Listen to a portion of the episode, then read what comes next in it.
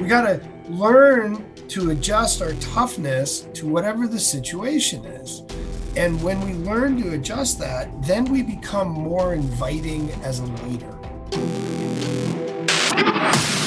Welcome to the Forging Metal Podcast with your blacksmiths Tara O'Brien and Ron Duran Jr. Come inside and grab your hammer. The fire is hot and ready. It's time to harden up. Let's get to work. The forge is now open. When you start a podcast about mental toughness, resilience, and grit, your mind kind of wanders to who are the guests going to be on this podcast?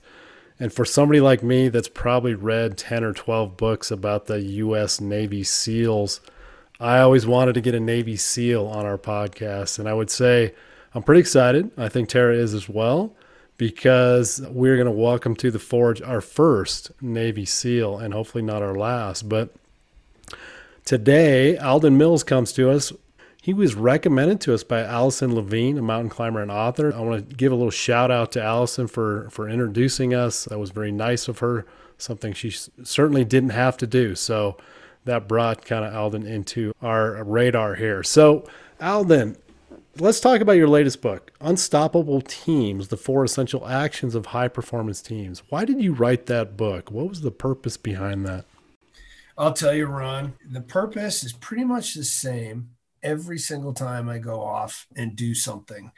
And I always find the greatest inspiration from the people that I care and love about the most. And I really wrote it for my four boys. Uh, like my first book, like anytime I really get stuck, I look to my family as a source of energy and inspiration. And I wanted to teach the boys and leave a a note behind for them about the importance of leadership in really three levels one, leading yourself, two, leading others, and then three, leading a culture of change. I got to ask you, you know, you you talk about one that a lot of people forget about. And when you're when you're one of the three that you just mentioned, and that is leading yourself. And everyone says, I want to become a better leader, thinking sometimes they get leadership and management confused. I want to be a better leader. I need to learn more leadership skills. And one of the things I always think is let's start with leading you first, which you mentioned, which I love. And it resonates with me as you're saying that of why you would write this for your sons. Because you're not always teaching kids about leadership in the business world but leading yourself is completely different. Can you dig in on that? What does that mean and why would you teach that to your kids? Here's how I think of it. Imagine for a moment you've come across this beautiful, dead calm pond, and you pick up this pebble and you drop it into the pond, and you see these three perfect radiating concentric circles come off of the ripple effect of that pebble. That pebble, that action is you. That first tier of leadership is you. It's how you lead yourself. Your teams become then the second ripple, eh, which is a larger ripple, right? It has more influence than the second one, it's permeated further away. And your teams become a reflection of you of how you lead yourself, you know, and Tara, you you've seen it firsthand like I have in the military. The heads roll at the top before they roll at the bottom because they see what happens at the bottom of the team and they go, well, that's just a direct reflection of the person who's the overall in charge of the team, right? And then there's that third ripple that, that's way further away from the initial action of dropping that pebble in the pond and that's the culture of the organization. That's actually after you've even left. That's your impact. That's the culture. And so I think of it in these three concentric circles of you or mindset, then teams, then culture. And I think we're all a work in progress throughout our entire lives on how to lead ourselves, and that we can always get better at leading ourselves and that the more we are open to a growth mindset of how to improve, how to be the best versions of ourselves, we can then help inspire others to join in that team building event. And when they start to see that you're being as focused on leading yourself as leading others, well, then they're going to hold themselves to a higher standard. And before you'll know it, you'll find people working a lot better together. I found it interesting, Alden. In your book, you talk about being you were leading your team through Hell Week, and you were having a lot of a lot of people quit, which which happens during Hell Week and during SEAL training, and you were kind of really you had an inward focus, and, and that is something that you felt like you needed to shift later. So what you're talking about uh, as far as leading oneself, that's not about being selfish, right? No, no, because there's a conversation that goes on inside your head when you are put into the fire of the forge, right? What is that conversation? There's these two voices, and I and I outline them and I talk about them in the first couple chapters of the book, and I call it that whiner and the whisperer voice. Right. And you know, and and I, I love the title of your podcast because you know, to me, the forge is also it's like you're going into the unknown, and when you're in the unknown or in the forge, and the heat starts to get hot, these these two voices, one of them comes at you just so hard, the whiner. How do you know this? Can you can't do this? Why do you think you can do this? Who do you know who's done it? Right, and just constantly gnawing away at you. And then there's this quieter voice, and it's deep down inside and it's not coming from the same place as the whiner. And I call that one the whisperer. And that one will say things like, embrace this, keep going. Right? It's hard to hear that voice. But once you can start to learn to lead that conversation, to me, that is the first true example of leadership is learning to lead that conversation and then once you've learned to lead that conversation inside of you, then you can help others lead that conversation inside of them. Because at the end of the day, everybody embraces unknown, gets scared. They have to deal with fear, they have to deal with doubt and uncertainty, inadequacy, embarrassment, jealousy. You throw it out, whatever it is, right? But everybody has a different whiner. Everybody has that the different challenge but they all have that conversation. And you don't have to go through Hell Week or run the Leadville 100 or you know do all the combat journalism you've done now every one of you and me included we we had our mettle tested in these different ways right but the fact of the matter is anything we decide to go after that's worth going after that's going to push us into the unknown we have to grapple with learning to lead that conversation. How do we do that for anyone that's sitting there saying, How do I get started? I love what you're saying, Alden, but I'm not there. The whiner voice is so loud. I don't even know if I know where the whisperer is anymore. It's very hard. And in the first and second chapter, and I outline it in my first book as well, Be Unstoppable. I talk about this technique that I ended up using. And of course, when I first used it, trying out for the Olympic team in rowing or trying out for SEALs, I, I didn't know I was doing it, but now I've formulated into this little simple system called an outcome account. And neuropsychologists will call this mental contrasting today but what this is, is an outcome account. I want you to think of this like a large capital T on a piece of paper. And at the top of the T, you define your goal. You write down what it is you're after, as specific as you can. And then on either side underneath the T, you put a plus on one side and a minus on the other. On the plus column, you just write down the side one, two, and three. Number one, outcome.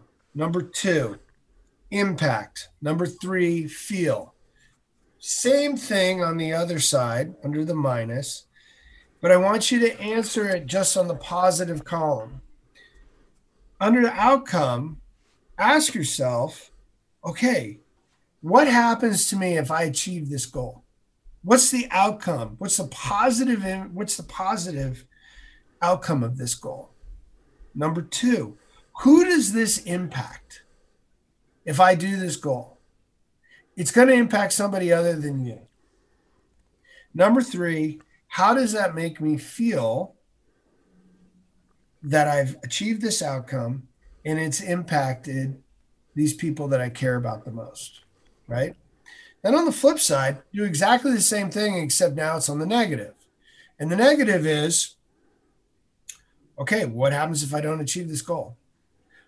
Who is impacted when I don't achieve this goal? How is that going to make me feel? Now, in the beginning, you're like, well, that's kind of boring, Alden. But what I talked about in the book was there was a moment where I thought, okay, I'm down to the last officer. It's hell week. Uh, my class is disintegrating around me, you know, and we started off with 122 in the beginning of training, and by the time we're in Hell Week, we're at 18, and they're telling you you're a terrible leader, and why do you think you should? Why do you think you can lead the SEAL team? You can't lead through Hell Week, and and you start really doubting yourself, right? And of course, I've been up for 48 hours or 72 hours at that point, and and then you start playing these outcome accounts I call it an outcome movie where I'm like, oh, well, what's this going to feel like when I have to go home and tell all these people that I quit and hear them say, I told you so. I knew you couldn't do it. Or if that doesn't motivate you enough, I flash forward a little further when I started like, oh, I don't know that I think I could absorb that. I think I'm going to quit. And then I go, okay, well, what is it going to feel like when you tell your future kids, because you know you want to be a dad, hey, don't do what dad did and quit. How's that feel? How does it feel if you're now at the end of your life and you're grappling with the fact that you quit on just this one moment? And when you play that series out, what you'll find when you do an outcome account, or certainly what I find, is that the fear of giving up can power you to keep going. And so instead of the fear of the unknown, you use the fear as fuel to move yourself past this point where you're like, I'm not sure I can keep going. And then all of a sudden you realize, I guess I can. I just broke through a little glass ceiling inside of myself, right? Ron, did you did you hit up against that in mile 35 of your recent 50 mile race just this last weekend?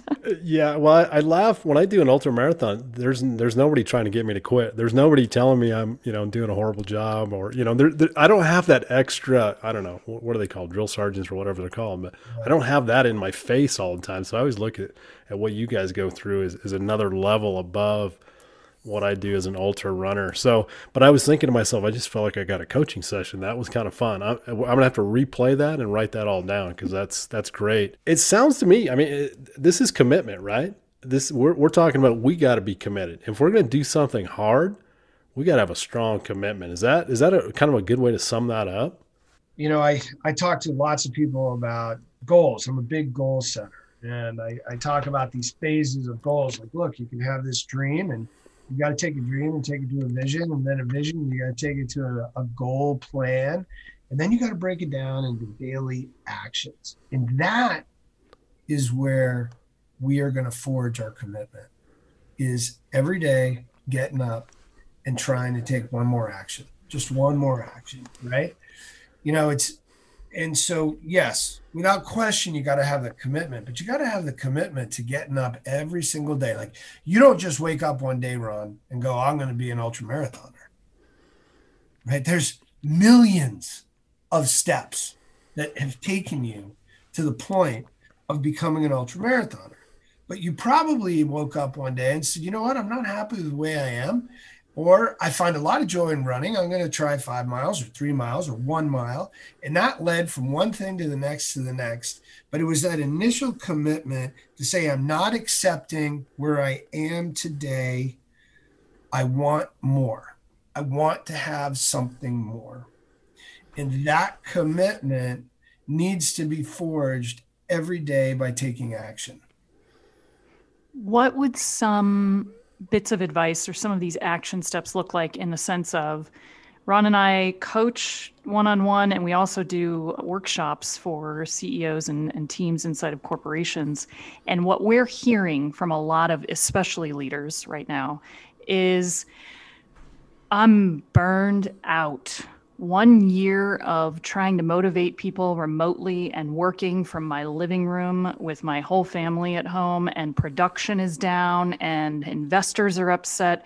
I can't even motivate myself, let alone motivate other people. Where do I actually get the motivation to wake up tomorrow? We're mm-hmm. hearing this a lot, and it's not mm-hmm. changing anytime soon. So, how, what would you talk to? What would you say to leaders in that moment? The first thing I would say is don't ever forget that the single most important leadership you must do is leading yourself. And you have this precious little platform, this trinity of your three elements. And they are your mental, your physical, and your emotional. Now, you can wrap your spiritual in on that emotional component, or call it four, but I think of it as a trinity. And you must appreciate that you can work out as hard as your heart's content, but there is another element of energy that you must take very good care of because you're not getting the energy back like you would if you were in person with somebody. I speak a lot on stage. I do one on one coaching with people. And when I am dealing with a Zoom camera, you're not i'm not getting that emotional energy back right? Other people are having the same thing. They're not getting the the energy from their leader as strongly as if they were there in person. So you have to create more space for each other and the leader to recharge. So how do you recharge?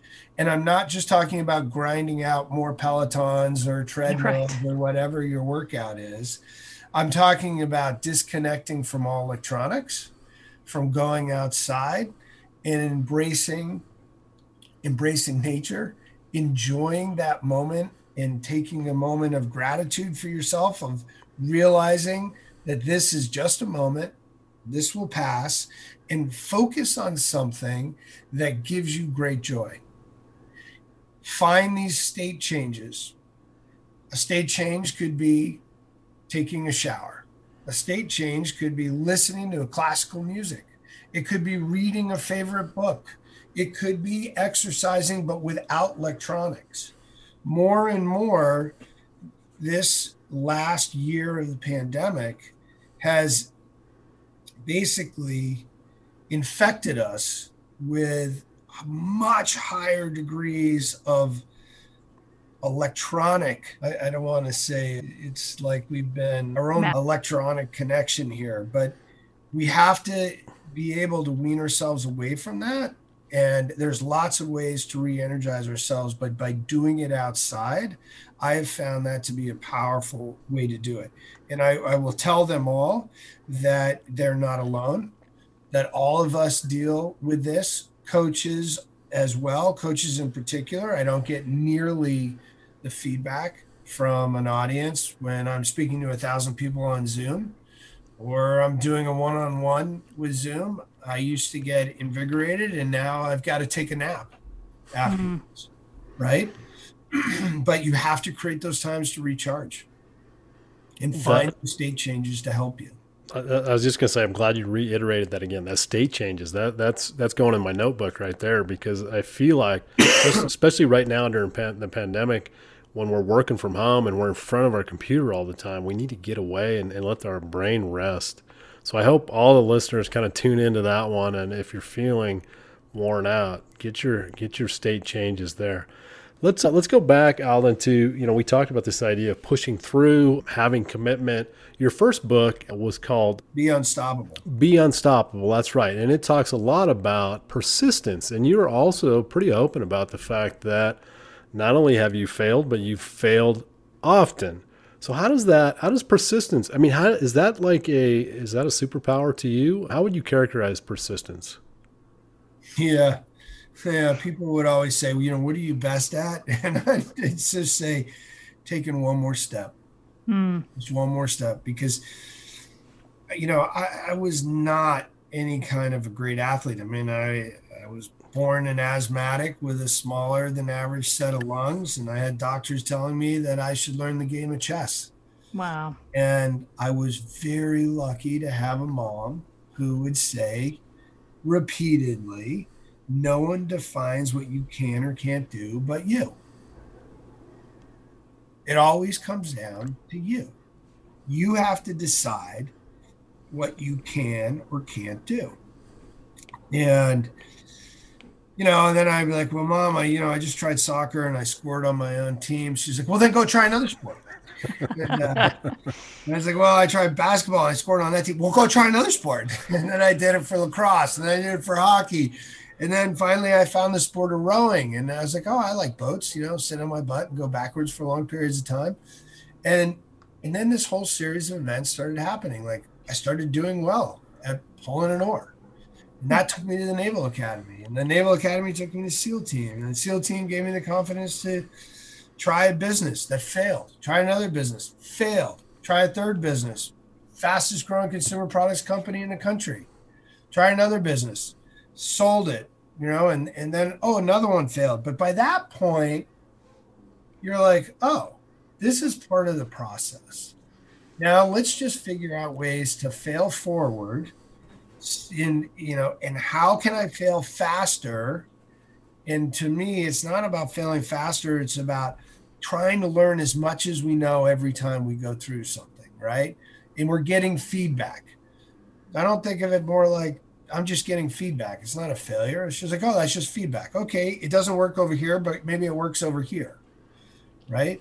One of the other big lessons learned i've had on the whole superpower of persistence is making sure that whatever I'm going after, I've got a passion and a purpose aligned with it. And that it's aligned with what I'm uniquely qualified or it's it's in my power wheelhouse, right? There's these three P's passion, purpose, and power. And, and then I just keep trucking, just keep going. How much of all of this is do you think do you attribute to your training and your experience in the SEALs versus something that you've learned somewhere else along the way? I would like to tell you that I'm a way better leader at the age of 50 than I ever was at the age of 30. And by that point, I had been dubbed uh, number one platoon commander, like three different platoons. And I, am not saying that from a, a chest thumping perspective, but I'm saying that I learned so much as a civilian. And I've, you know, been a CEO much longer than I've been a SEAL platoon commander. And, you know, learning to lead civilians is much harder than being in the military. I mean, military, it's got its own, its own UCMJ. We got our own legal system there. It's very, you know, you could get people in trouble for not working out. You can't right. tell people to work out. and as a civilian, you know, and you, I, I have funny stories about that that I tried, but I, that, that didn't work out too well. But the bigger leadership challenge is in the civilian world where you're trying to get people who have all these different competing interests to get their talent and their energy and their time focused on helping a bigger goal and move forward. Mm-hmm. And that can be a real struggle. And then you got to have the, the whole pay and profit component thrown in there. You don't have that problem. It's true. It makes me think. I know. I, I, gosh, I resonate with what you're saying on how different it is to rally people as a leader in the military versus in the civilian world, and it is much harder. I've found for sure in the civilian world. How how do we how do you, how do you do that? How have you done it where i'm sure you've had a lot of failure and success but in the military it is easy to get everybody kind of on the same train track and moving toward the same goal. But when you talk about even a startup company of 8 people or a corporation of you know 50,000 sometimes as you said everybody's kind of going they've got their interests going all over the place. How do you at least for the 8 hours a day get them rallying behind you and the mission and a similar goal as best you can. What do you think? I'll throw out one of my favorite all time quotations first. Good old Abe Lincoln. If you want to win a person to your cause, you must first reach their heart, the Mhm. great high road to their reason. That's part one. Okay. Part two is Teddy Roosevelt. And I think he said it something like this. These are the actual words. No one cares how much you know until they know how much you care. If you were to read my second book, you would learn all about care and how I've turned it into an acronym and made it into this framework called the Care Loop. And that every ounce of my energy every day is showing people how much I care and trying to learn how to connect with their heart to then give them the fuel to go after what we need to go after and the specificity of what it is that we're trying to accomplish. But until I can win people over, then I don't really have their full agency. Right? I'm after full agency, that the full commit, the all in all the time. That has to involve the heart. It's not enough to just get them mentally engaged. I need them all in all the time. And for that to happen means I've got to be all in all the time. I, I know Tara's chuck, was chuckling with me in, a- in a good way. We've never had Abe Lincoln on the podcast before, so that's a new one. That was a good one. Well, well done. You should you should be in drama. I think Daniel Day Lewis, I have to thank him for Uh, he's amazing. that's your that's your role model, huh? Yeah. He- He's an amazing actor. This, this, I- I'm glad you got to this topic of of caring about your people. The first thing that comes to mind, and I know that the general public has a lot of misconceptions about Navy SEALs, but I don't think of Navy SEAls being those people that care about who who's under them. Did you learn that in the Navy SEALs, or was that more something you learned as you got into the civilian world? Oh my God. You know, that's the best part of this. Do you know SEALs? And by the way, Delta, Green Beret, Force Recon, pick any of the other special forces. They're the biggest group of huggers you'll ever meet. Love it. okay, let's get that one clear. Now, they're hugging because everybody has committed themselves and they've rallied and they're giving all they got, right? But it's way beyond care there. Why do you think someone would jump on a grenade? Why would they run into a line of fire? Is it because they want to die for their country? No. I don't know about you, Tara, but I never woke up every day going, man, I can't wait. Maybe it's today's the day I'm going to die for the red, white, and blue. right. It- It's not. Yes, we're all patriotic. Yes, we absolutely want to serve. But when it comes to dying, well, the only dying you're really thinking of is protecting the other teammates that are to the left and to the right of you. And, you know, I've often told the story about Michael Monsoor, who jumped on a grenade to save his teammates. And Michael had been from the same team I had been at. And I knew lots of Michaels. And we all talked about that we jokingly, way before Michael ever jumped on that grenade, like, hey man, would you jump on a grenade for me? You know, that's like the biggest ultimate sacrifice you could do. And where does that come from? Well, that's beyond care. I call that care squared. That's love. And so, without question, the love for a teammate was started, forged, forged in SEAL team. That You almost make me feel like that was a stupid question. And I know you didn't mean it that way, but I'm like, gosh, of course. That makes total sense. So the big bad seals actually do have emotions and, and like to hug. That maybe that's something new we just learned. Oh yeah. Yeah, there's lots of other emotions in there too. You know, humor has a big piece of the equation there. And so you're, you're not all running around with unicorns and pink unicorns and rainbows. Um, there's all kinds of humor and everything, but I will tell you, you will never find a greater, deeper connection for a fellow teammate than in a place like the special forces of the military. All right. And so let's, combat role, really. yeah, so let's circle that back. So is that, I think it, maybe that I'm answering my own question here, but is that why you can get more performance out of your team when you show that you care about them? I believe that is, yeah. That's it is that's what it's all about is you know, if you kind of look at the cross section of your team and if you really spend some time to dig in and I and I talk a lot about this when I I do I coach other coaches and I talk to companies around the world, you have to spend time to understand the personal background of your people. And what you'll find is that a large portion of the personal backgrounds of their people, they didn't have the luxury of a mom and a dad like I had that's kept encouraging me. Hey, no one defines your limits but you kind of attitude, right? Many of them come from broken homes. Many of them come from people putting them down.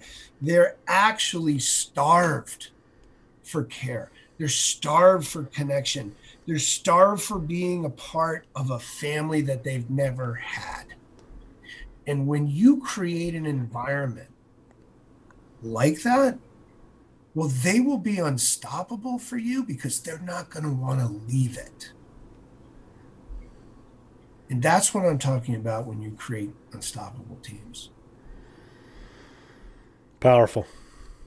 And how do you how do you foster that then when conflict arises in the sense oh. of and i don't mean military conflict i mean conflict i mean obviously you weren't best friends every day of the week with all of the seals you were working with but yet i bet this is just from my own military experience i bet even when you're in conflict or should i say even can't stand the person next to you i bet that loyalty and camaraderie still exists how oh, do yeah, we... Uh, Tara, you hit the nail on the head. This is a very important topic, extremely important topic. And when I do version 2.0 of Unstoppable Teams, because I talk about it at length on the speaking circuit, the care loop is made up of four key actions, which you hear in the subtitle, but it's connect, achieve, respect, and empower. And the respect element deals a lot with creating mutual respect what's the importance of mutual respect? Like, why do you want to have that respect? Well, you want to do it to create contribution. That's where contribution comes from. Is somebody's point feels respected enough that they'll keep coming up with other ideas. Well, how do you get that? Well, it's through conflict. You mm-hmm. actually have to embrace the conflict. You have to invite the conflict in. The leader that won't invite the conflict in is the weak leader.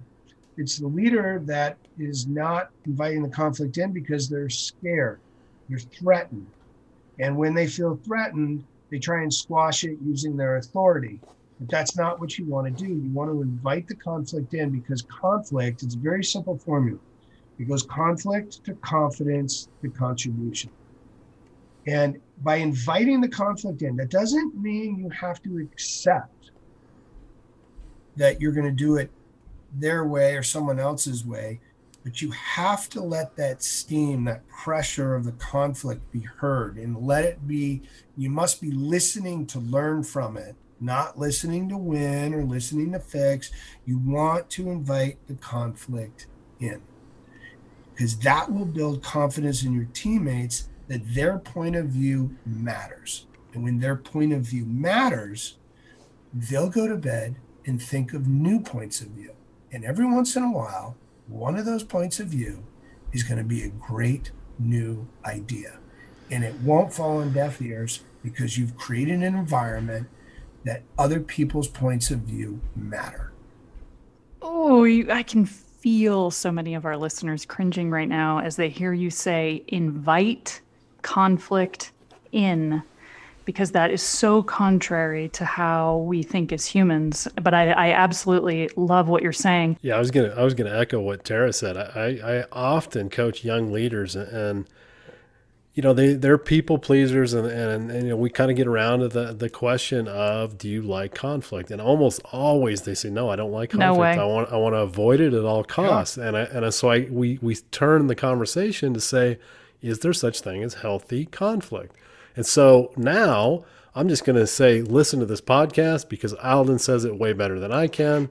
Here's why you want to do this. So uh, I'm glad you brought that up. Let's let's spin this a little bit. In the U.S., we love you know rugged individualism. We we have this you know rom- romantic notion of, of the lone warrior, you know the Rambo type in the movies. And you're very clear about this idea of being tough is not about going it alone, and you really need to lean on your teammates. Tell us more about that. I had a lot of wonderful leaders that I learned from in SEAL team, and, and one of them was part Greek philosopher, heart hardened warrior. And he pulled me aside right before I was going off my first six month deployment. And he said, I want you to remember something. And I've told this to you many times, but I want you to remember one more time. I'm like, oh, what's that, sir? when you're over there, only ever be as tough as the situation dictates. And I'm like, okay. And he goes, and by the way, when you come home, I want you to be the same too. Only ever be as tough as the situation dictates. So let me give you an example. When you're overseas and you know you're trying to blend in, do you think it's helpful to walk into a restaurant with your chest all puffed out, saying, "Look at me, I'm Billy Badass," right? No, you want to blend in and and not be that super tough looking person, right? If you're asked to go to participate in an art show, do you think it's important that you need to talk about how great a mixed martial art fighter you are? Like, no, we're talking about colors of an art show right now, right? We got to learn to adjust our toughness to whatever the situation is. And when we learn to adjust that, then we become more inviting as a leader. One of the greatest challenges any leader faces is our ability to connect with the broadest, diverse set of personalities. If we decide, I'm Mr. Tough Guy, I'm only looking for other tough men and women to be with me, and that's that, then we're missing out on a whole wide, great spectrum of other mindsets that could actually really help us be tough when it counts. Let me give you an example. I was in the middle of growing uh, perfect fitness, which was really perfect push up and perfect pull up. And I really needed to find a head of design. And I was really struggling because I'm not a designer. I, I mean, I have some ideas and I could write stuff down on a napkin, but I needed a world class designer. I wanted to come up with basically, I wanted to bring a machine gun to a knife fight of fitness design. That was my plan. And so I went around trying to find these designers. And I found this fabulous designer. His name is Ian, very close to this day. And he is a professor at California College of Arts. He's a part time professor, and he was running uh, design, and before that, he had run IDEO's San Francisco design office, and he, he was a superstar. And he looked at me and he goes, "Oh, right, you're a former Navy SEAL. I can't work with you. You're you're you're going to be just like straight down the middle. You're going to just be command and control. Like design's not command and control." design is about you have to let this free form and do this, this, and this. And so I was the one that had to break my toughness down to sh- prove to him that I could actually be as soft as he needed me to be to embrace these different directions. All of a sudden, the Navy SEAL card played against me, right? And so, yes, is there a time to be tough? Without question, there's always a time to be tough. And usually it has to deal with the whiner right there and then, shutting the whiner yeah. down. But that doesn't mean you have to be a tough, hard ass asshole in front of every other person that you're speaking with at the same time.